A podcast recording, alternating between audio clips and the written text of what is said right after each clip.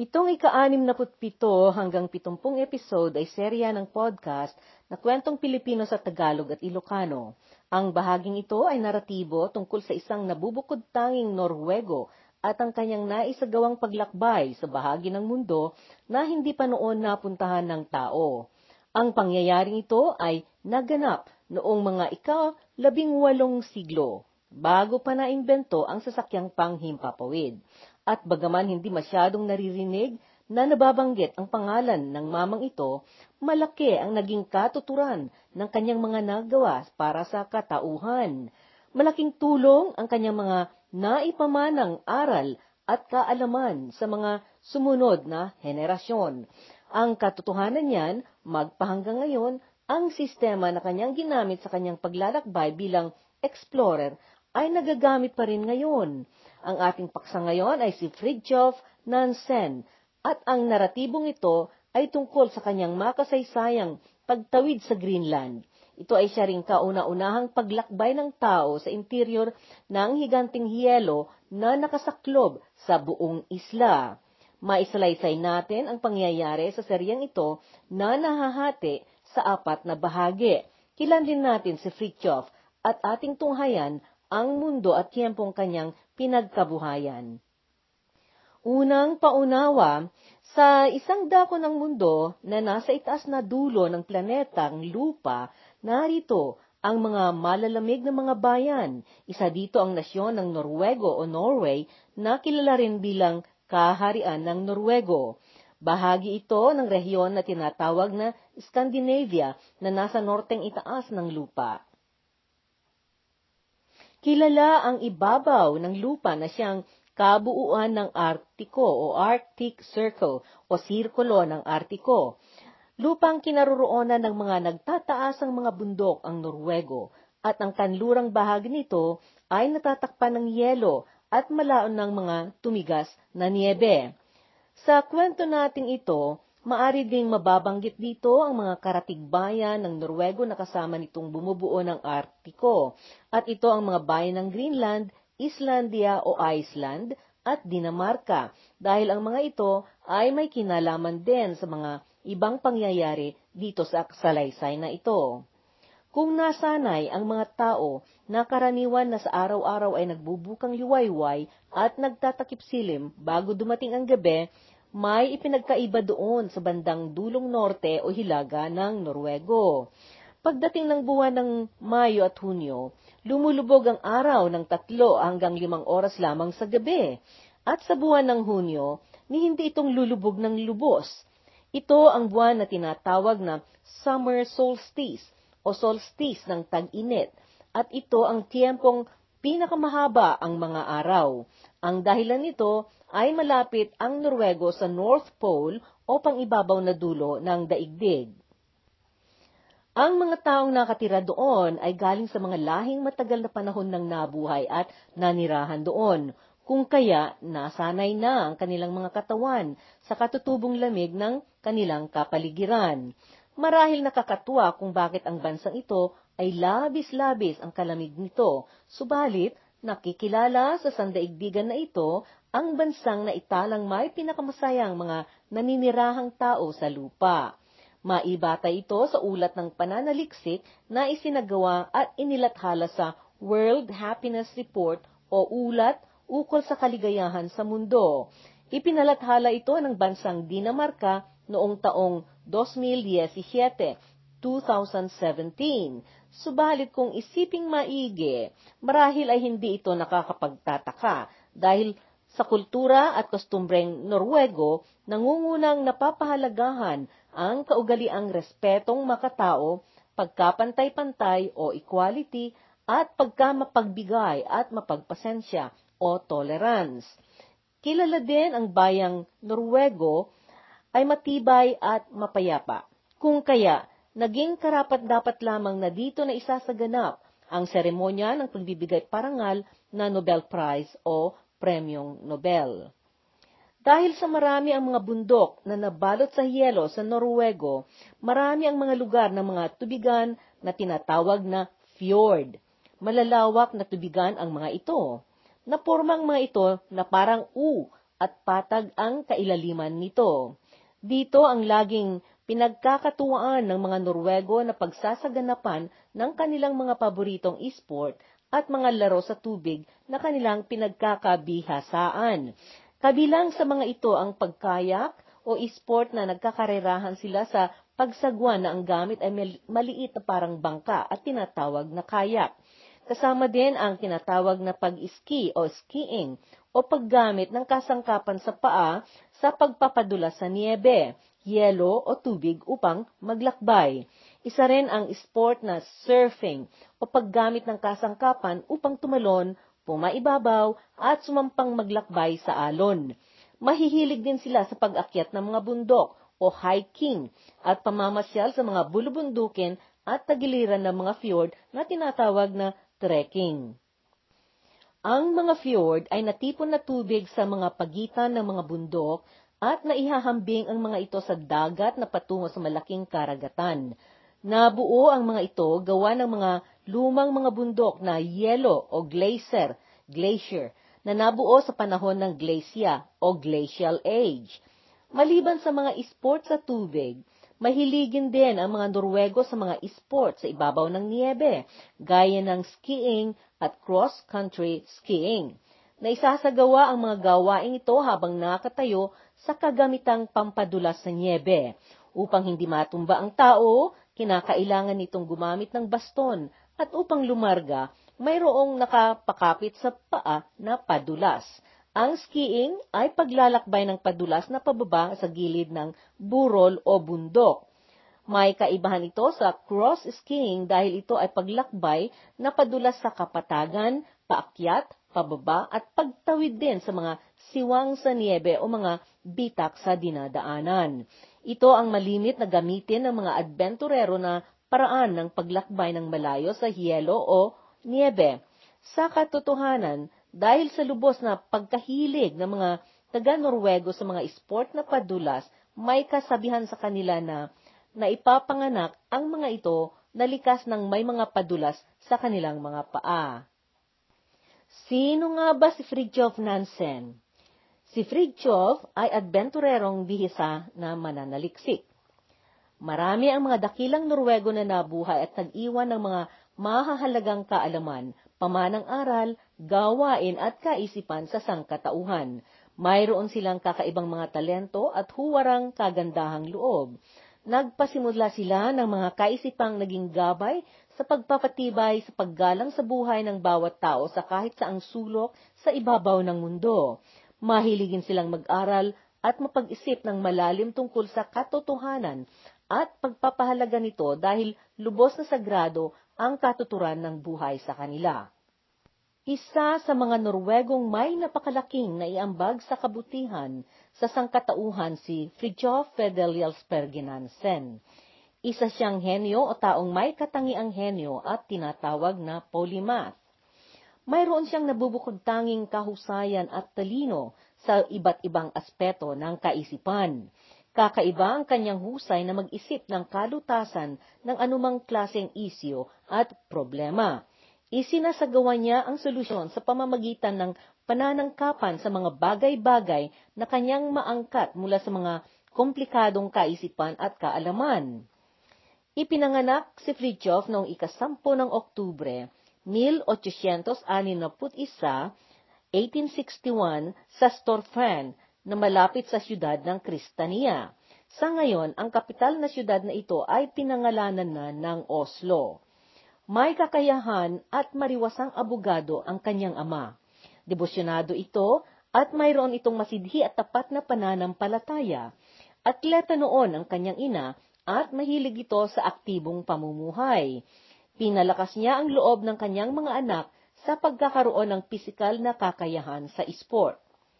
Sa kanyang pagkabata, hindi lamang kakaiba ang mga kakayahan ni Fridtjof sa paglalarawan at artes, kundi gayon din ang kanyang husay sa siyansa.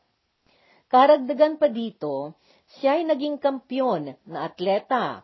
Habang siya ay lumalaki hanggang sa siya ay nagbinata, natutok ang kanyang interes sa pag-aaral ng siyensa at siya'y naging siyentipiko na tumuklas ng bagong kaalaman sa siyensa. Sa kanyang pagiging adventurero, siya ay naglikha ng mga bagong imbensyon. Siya ay naging dakilang mananaliksik sa norteng dulo ng daigdig. Mahilig siya noong mag-obserba at mag-isip. Naging dalubhasa pa ito sa pag-aaral ng karagatan o oceanography. Naging kilala siyang mahusay na manunulat at respetadong intelektual. Dahil sa paniniwala at kumpiyansa ng mga institusyon ng pag-aaral at siyensa at gayon din ng sosyedad sa kanya, naging diplomatiko pa at dakilang estadista o statesman si Fridtjof. Pagkaraan ng unang digmaang pandaigdigan na nangyari mula 1914, 1914 hanggang 1918, 1918, naging takbuhang sandalan si Nansen ng mga refugee at mga taong walang mapuntahan o mauwi ang bayan. Nagpasimuno siya ng sistema ng pagtulong para sa mga sosyedad na nawalan na ng mapuntahang tirahan. Naparangalan si Nansen ng Premyong Nobel noong 1922, 1922 dahil sa ginampanan niyang tungkulin sa pagkakapalaya at pagpapauwi sa mga bilanggo ng digmaan o prisoners of war sa kanilang mga bayan. Malaki ang kanyang naisagawang pangresolba sa pagpapadala at pagbibigay ng tulong sa mga naghirap ng mga tao sa sandaigdigan. Naisagawa niya ito habang siya ay nasa posisyon bilang komisyoner ng Liga ng mga Nasyon na nagsilbi para sa mga refugee o mga taong walang mapuntahan o League of Nations High Commissioner for Refugees. Maipaalala lamang na ang unang dakilang digmaang pandaigdigan ay nangyari noong unang bahagi ng panlabing siyam na siglo. Ito ay nagtagal mula 28 ng Hulyo 1914, 1914 hanggang ikalabing isa ng Nobyembre 1918.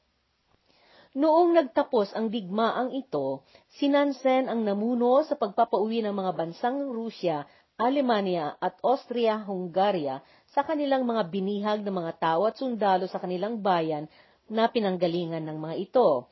Naging abala noon si Nansen sa serbisyong pangmakatao o humanitarian noong panahon ng labis na pagkagutom ng mga tao sa Union Soviet o U- Soviet Union. Ito ay noong 1921, 1921.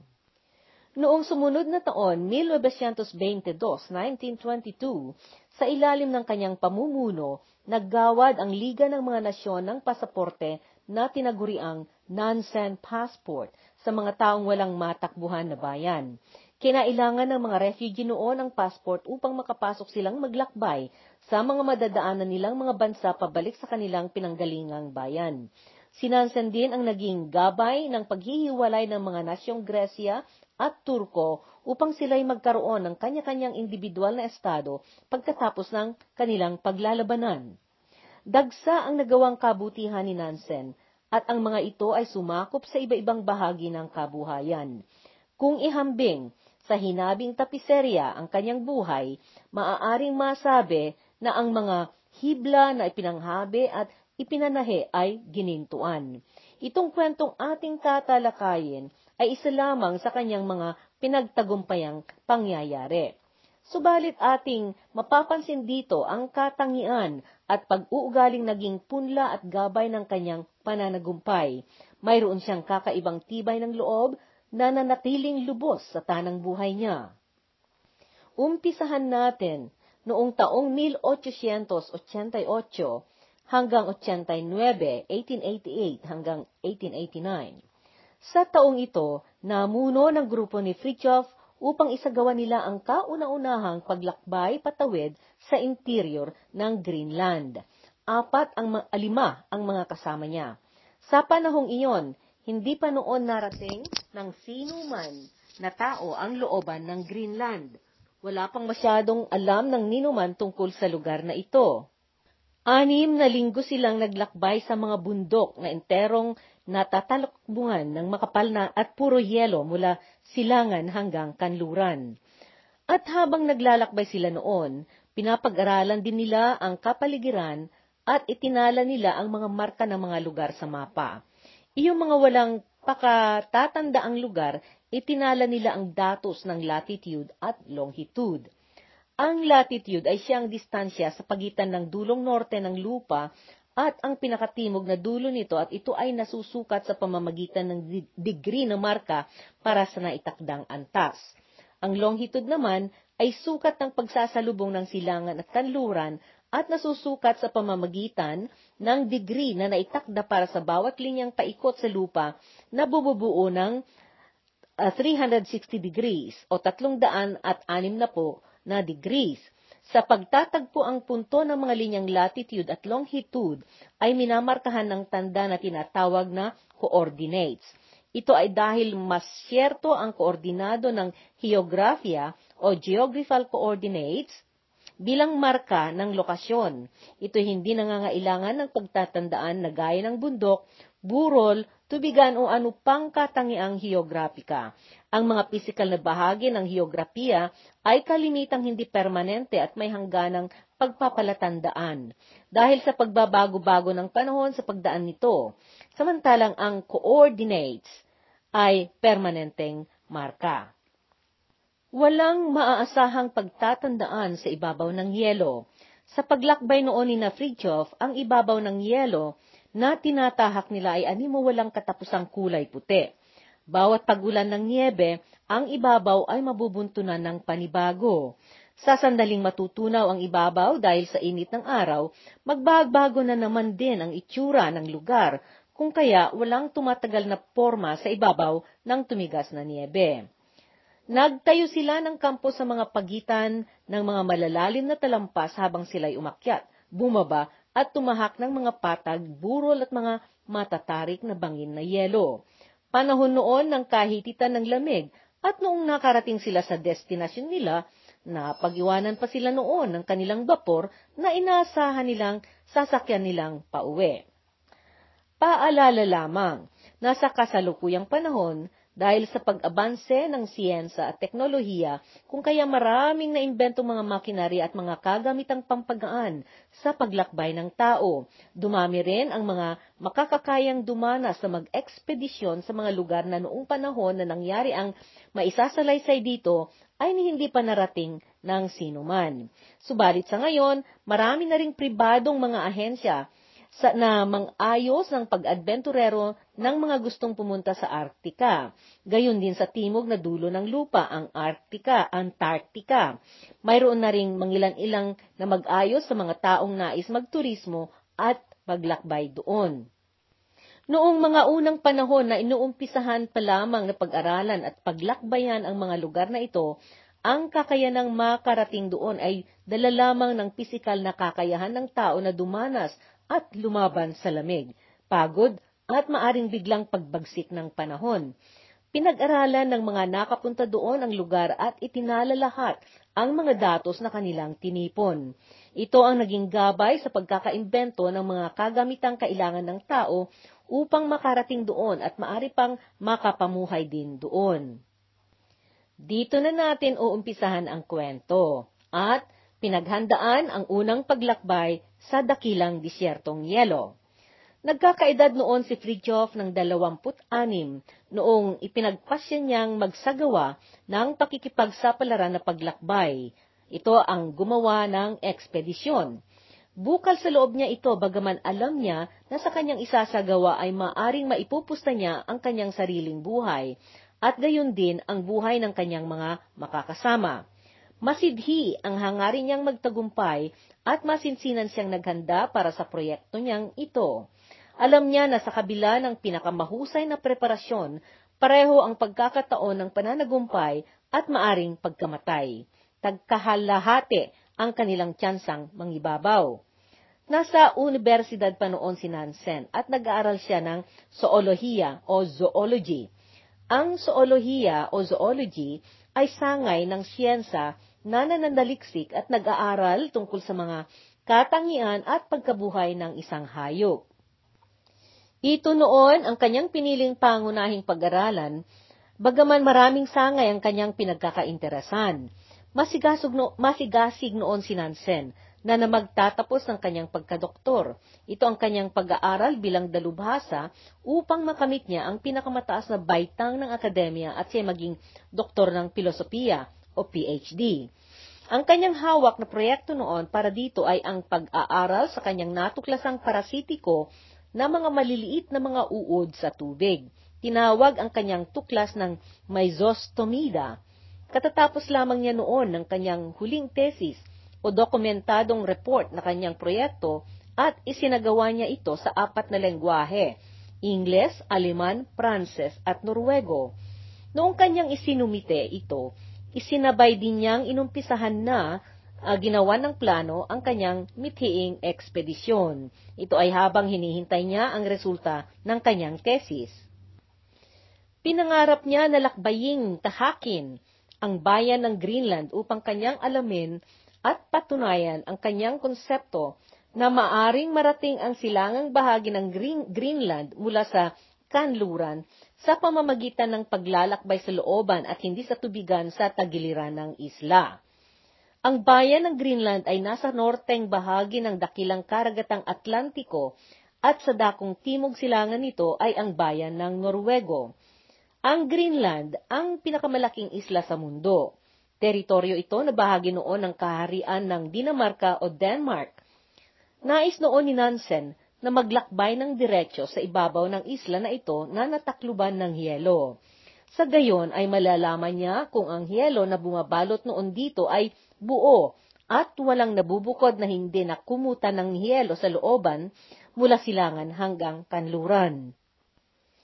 Sa mga panahong iyon, mayroon nang nagtagumpay na naglakbay sa dagat na umikot sa silangang tagiliran ng isla at pumasok ito ng kaunti sa interior ng yelo, subalit hindi tinahaak ng buo ang distansya sa pagitang silangan at kanlurang bahagi.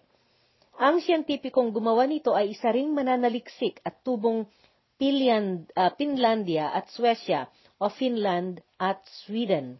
Siya si Adolf Erik Nordenskjöld.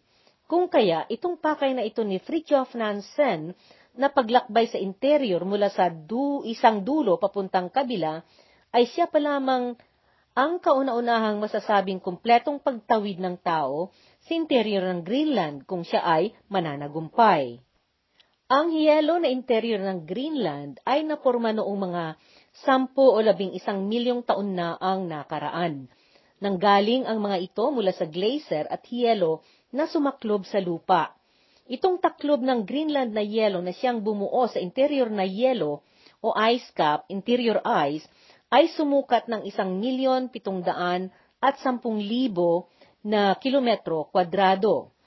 Pag ihambing ang lawak nito, anim na Pilipinas na pinagdidikit-dikit ang kanyang kalawak dahil ang Pilipinas ay tatlong daang libong kilometro kwadrado ang sukat. Ang sakop na kalawak ng interior na yelo ng Greenland ay 79% ng buong kapuluan. Bagaman ang Greenland ang masasabing pinakamalaki na isla sa buong mundo, hindi ito kontinente, noong taong 2013, bumilang lamang ng mga 57,000 o 57,000 ang mga tao na naninirahan doon. Kahit sa kasalukuyan, lahat ng mga bayan at puok sa Greenland ay nasa bahaging takdang na walang yelo. Nakakalat ang mga ito na naitayo sa gilid ng isla. Disyertong yelo ang kabuuan ng looban at gitnang bahagi nito. Dahil sa ulat na naipalathala noon na napasok na ni Eric Nordenskjöld ang barikada ng malaking yelo sa silangang bahagi ng Greenland noong 1883 o 1883, ito ay siyang lalong nagpasidhi ng pag-asam ni Nansen na isagawa niya ang minimithi niyang ekspedisyon na pagtawid sa Greenland. Maaring maintindihan na iyong masidhing hangarin noon ni Nansen ay bilang panghamon niya iyon sa kanyang sariling kakayahan. Bago pa lamang ng pagkakapasok ni Nordenskjold noon sa nasabing lugar na yelo na nakapaligid sa silangang bahagi ng Greenland, tatlong siglo na noon na sinusubok-subukan ng mga naunang nabuhay na mga mananaliksik na pasukin ito. Subalit, hindi nila nakayanang naisagawa ito. Kung kaya, marami pa ring bagay ang hindi alam tungkol sa bahaging iyon ng lupa. At kung ano man noon ang lihim o sikreto ng bahaging iyan ng lupa na siyang maaring naging dahilan kung bakit hindi nagtagumpay ang mga naunang mananaliksik, ninais ni Nansen na tuklasin iyon. Gusto niyang tuklasin kung ano ang estado at ano ang nilalaman ng interior.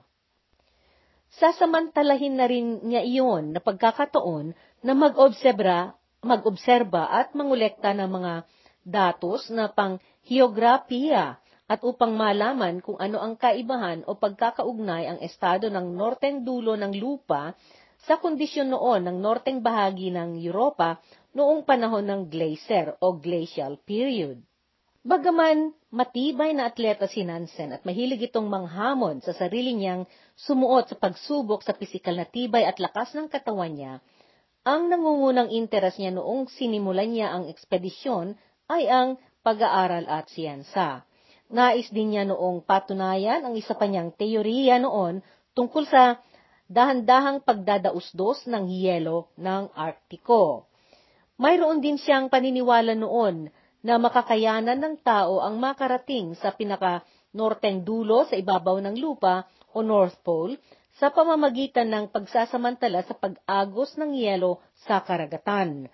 Karaniwan na galing ang agos na ito sa Siberia at dadaan sa karagatan ng Artiko at papuntang Greenland. Ang Siberia ay malawak na rehiyon ng Rusya at kakabit nito ang norteng bahagi ng Asya. Alam noon ni Nansen na noong 1881 o 1881, pitong taon bago itong pakay niyang pag-ekspedisyon, mayroon noong isang ekspedisyon ng bapor na nagngangalang Janet Nasiraan ito at lumubog sa bandang norte ng delta na Lena sa Siberia na bahagi ng Rusya. Marami ang mga nadala ng agos na mga pira-pirasong bahagi nito na lumitaw sa bandang timog kanluran ng Greenland. Isa itong nagpalakas sa kanyang teorya na may karaniwang pag-agos ng yelo o tinatawag na ice drift sa karagatan ng Artiko. Nagpanukala siya noon na sa pamamaraang paggamit ng kalkulasyon, batay sa kabilis ng pag-agos ng yelo sa dagat o ice drift at sa direksyon na patutunguhan ng agos, ay maari nilang masimulan ang ekspedisyon na makarating sa North Pole. Tinantiyan niya na posible ito dahil ang tunay na punto ng North Pole ay nakasaad sa gitna ng dagat at hindi sa lupa. Sa bagay na ito na kanyang pasimumunuan, kinakailangang matibay ang bapor at nadisenyo ito sa disenyong hindi ito mababasag o masisira kung maipit man sa matitigas na yelo sa dagat.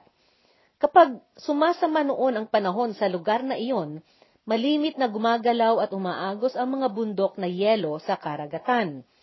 Kaya masamang nakakasalubong ang mga ito dahil binabalandrahan nila ang dadaanan ng mga bapor.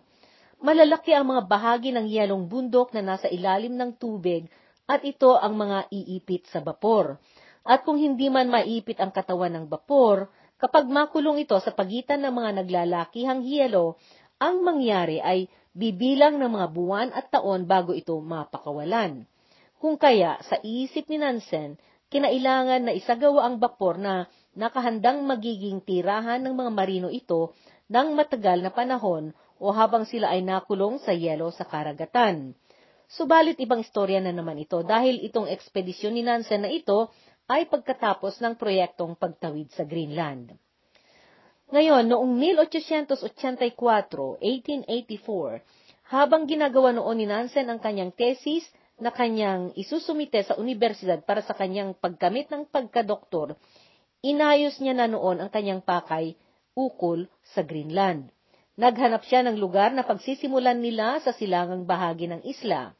Mula dito, tatahak sila ng padiretso sa kabilang ibayo ng isla hanggang sa makarating sila sa mga puok sa dulong gilid sa kanlurang ibayo. Sa mga tiyempong iyon, wala pa noong mga tao sa bandang silangan ng Greenland. Wala pa noong lumalansad o napapagawi na bapor doon.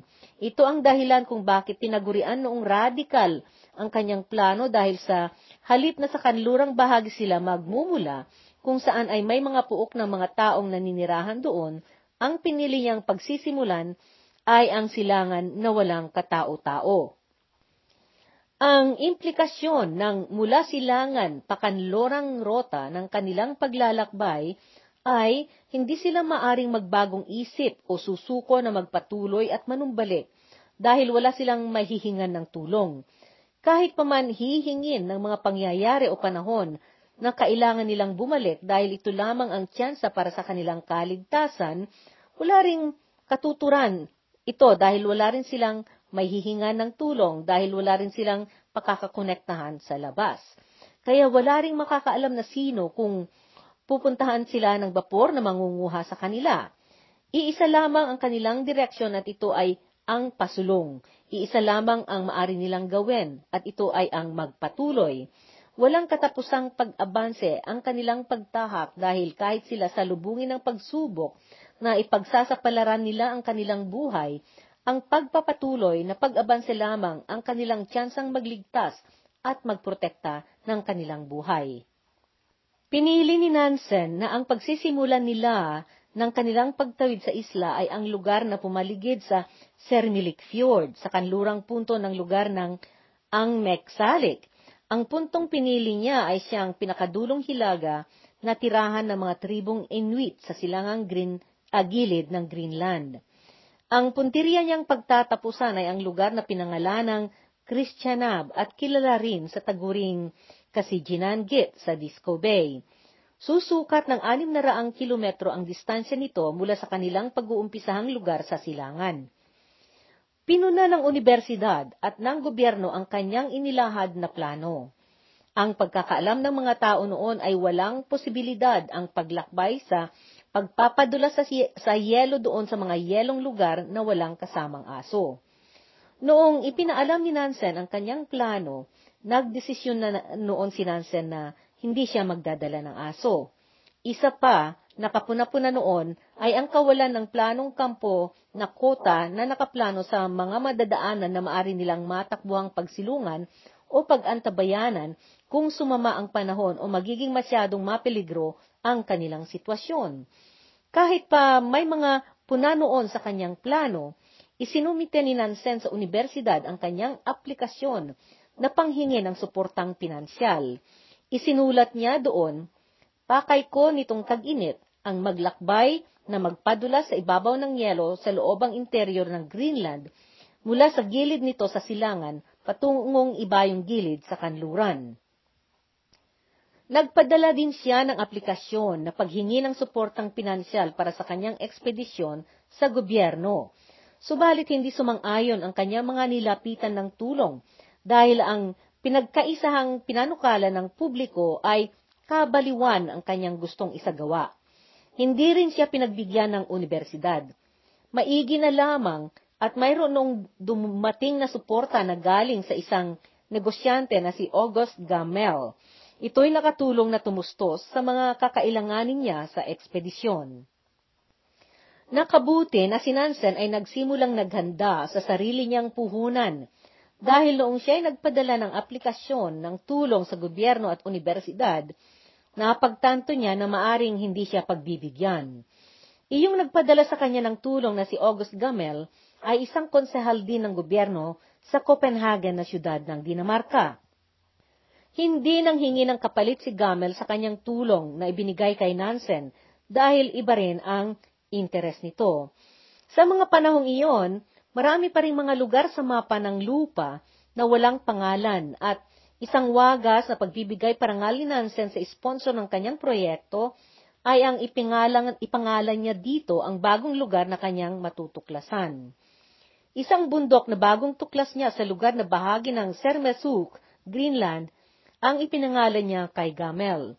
Kaya sa ngayon, mayroong bundok na may taas na isang libo walong daan at siyam anim o 1,896 na metro sa looban ng Greenland ang tinatawag na Gamel Nunatak.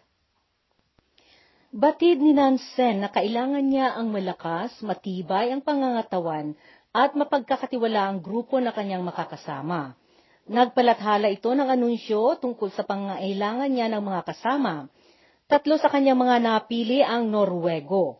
Pare-pareho ang mga ito na mayroon ng karanasang mabuhay sa labas ng kabihasnan. Naranasan na rin nila ang nagdusa at nagtiis ng sukdulang lamig ng panahon. Isa sa mga ito si Otto Sverdrup na nagkakaedad ng 33. Isa itong marinero at matibay na atleta sa pagpadulas. Si Oluf Dietrichson ang pangalawa niya at ito ay nagkakaedad noon ng 32. Pangatlo si Christian Christian Centrana na rekomendado ni Sverdrup. 24 na taong gulang naman ito. Galing siya sa mag-anak na magsasaka, subalit napatunayan na rin ang lakas niyang atleta sa pagpadulas o skiing. Kumuha din si Nansen ng dalawa pang galing sa mga lumang tribo ng mga tao sa Swesya at Finlandia na tinatawag na Sami. Malimit na napapangalan ng Lapland o lupain ng mga Lapon ang mga bansang ito. Ang dalawang Sami na nakasama nila ay sina Samuel Johannessen Balto na nagkaedad ng 27 at si Ole Nielsen Ravna na 46 na taong gulang. Si Ravna ay nag-aalaga noon ng 200 hanggang 300 na usa at ito ang kanyang dinaguriang kayamanan at ari-arian. Si Otto noon ang nanunungkulang diputado kay Nansen sa pamumuno. Kung paano nakuha ni Nansen ang dalawang sami na sina Balto at Ravna, ito ay dahil sinabihan siya noon ni Nordenskjold na ang mga lalaking Sami o mga Lapon ay mapagpanatagan ng loob na hindi sila mamawala, mawawala sa patag na yelo. Noong nalaman niya ito, kaagad noong nagtelegrapo si Nansen sa isa niyang kakilala sa Finlandia at nanghiling siya na nagpahanap ng dalawang lalaking Sami. Sinabi niya ang mga katangiang hinahanap niya. Kailangan niya ang bata-bata upang mas malakas at mas matatag na magtiis sa mga elemento ng klima at kalawakan. Kinailangang matibay ito dahil hindi mapipigilan ang pagsama ng panahon. Ipinagdiinan din niya na kailangang wala itong asawa upang wala siyang pag-aalborotohan o iisiping pangungulilahan. At ang pinakamahalaga sa lahat ay galing ito sa tribo na manlalakbay at palagay sa mga bundok upang sa gayon ay marami na silang karanasan sa mga ligaw at mga sulok na lugar. Tatlong linggo bago iyong kanyang itinakdang pag-uumpisa nilang maglakbay, nagulat si Nansen noong kanyang makilala ang dalawang sami na ay pinadala sa kanya. Si Balto ay galing sa pamilyang ni hindi nakaranas na naglakbay. Sa totoo lamang, ni hindi nila naranasang lumayo sa kanilang puok na tinitirhan. At si Rab na naman ay hindi lamang may asawa at limang anak, kundi may katandaan na. Gayon pa man, itinago ni Nansen ang kanyang damdaming nabigo dahil huli na, napabalikin pa niya ang dalawang ito. Dito natin puputulin ang unang bahagi ng ating kwento tungkol sa kauna-unahang pagtawid sa pinakamalaking isla na nabalutan ng yelo, ang Greenland paglalakbay na isinagawa ni Fridtjof Nansen at ang kanyang piling mga kasama. Antabayanan ang pangalawang bahagi ng paglalakbay na ito.